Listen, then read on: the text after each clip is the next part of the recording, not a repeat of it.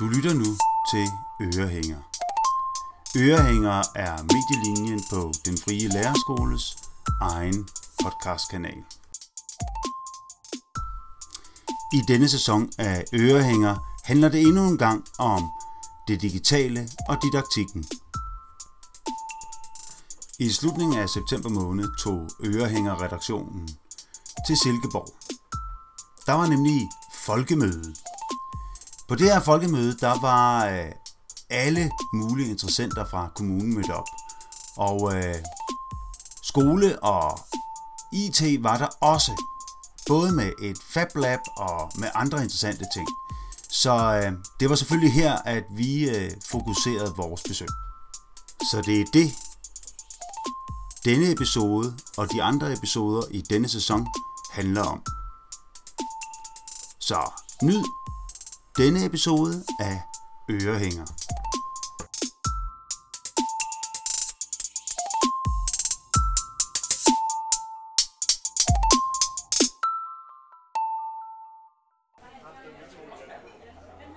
Og hvis, når man spiller på Elite, så om man så går væk fra gruppen for at lave et eller andet, ud og finde skat eller whatever, eller man bare ikke gider gå sammen med de andre, så dør man med det samme.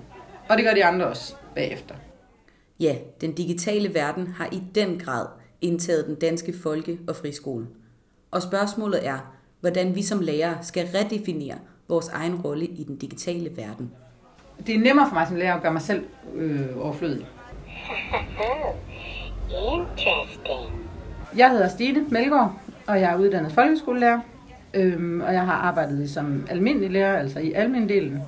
Og så har jeg været ansat på en specialskole i Skanderborg Kommune, og i min klasse var der primært børn med ADHD-problematikker.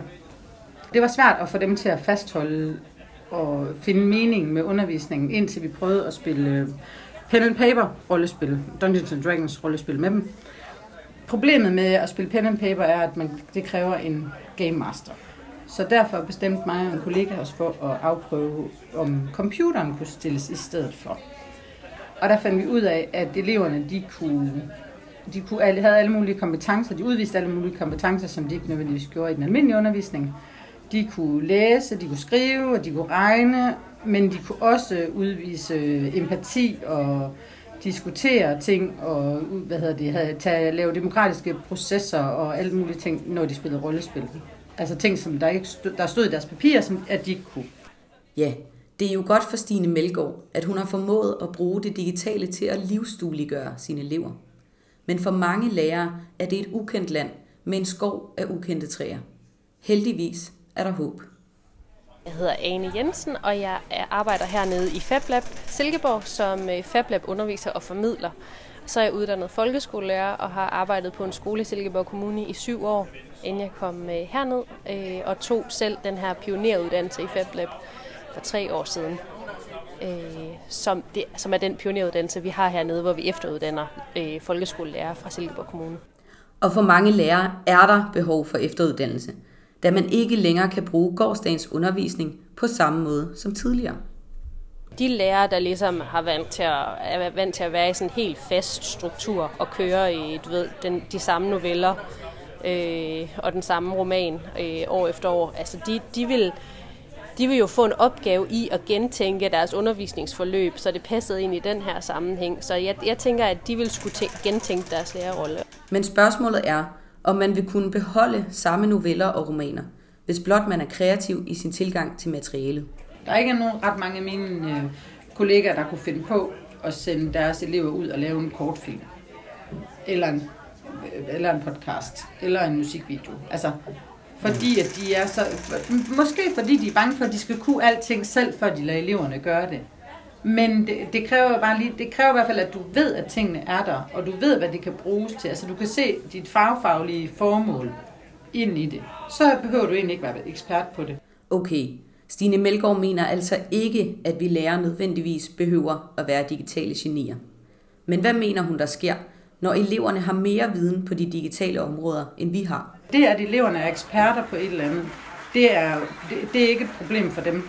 Det er et problem for os som lærere. Og det der med, at vi fagligt kvalificerer noget, de kommer med, det gør vi jo hele tiden alligevel. Jeg tror, at det, Det springende punkt er der, hvor læreren siger, det har noget at gøre med computerspil, så det tør jeg ikke røre ved. Det er det, der den går galt. Fordi at, det med, at de kommer og præsenterer os for et eller andet, det er det med, at de kommer og siger, ej, vi var også en mega fed ungdomsserie, der hedder Skam, eller et eller andet, ikke også? Men det er vi jo vant til. Så det sker jo hele tiden.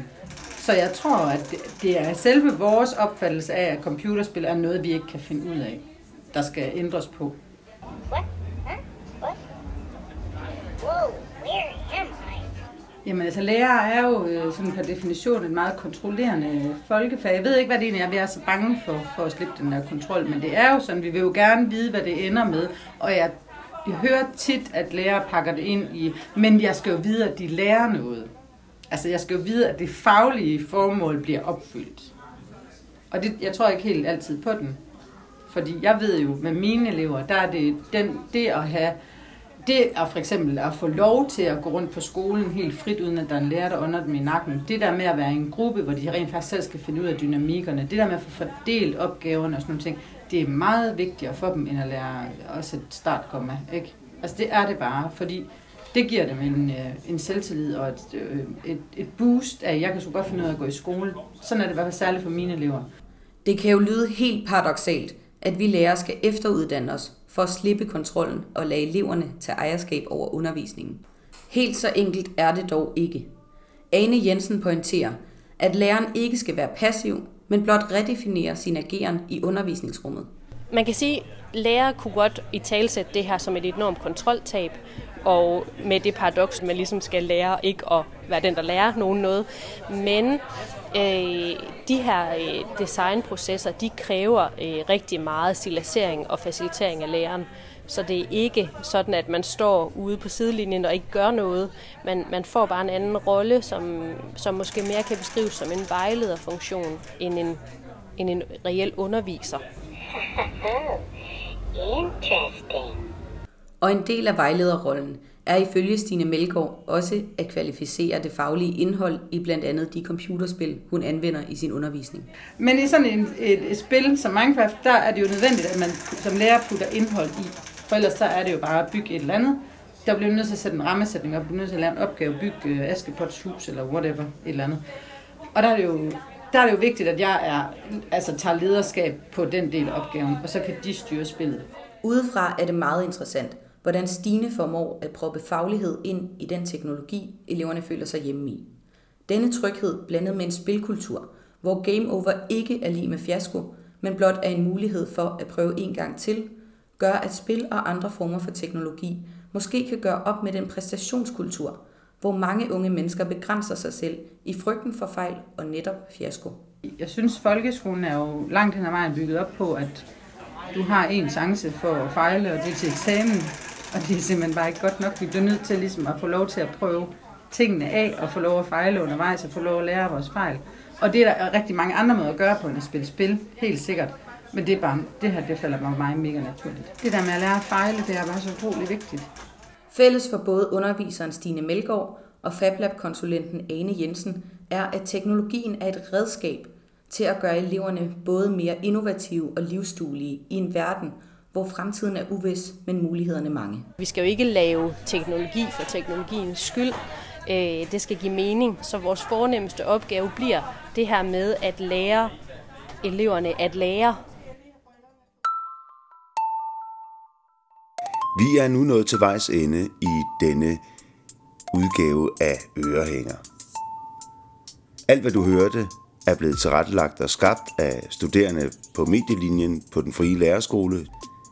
Hvis du kunne lide det, du hørte, så del det gerne, og glæd dig rigtig meget til næste episode af Ørehænger. Mit navn er Jacob Stensig. Jeg ønsker jer alle en fortsat herlig dag.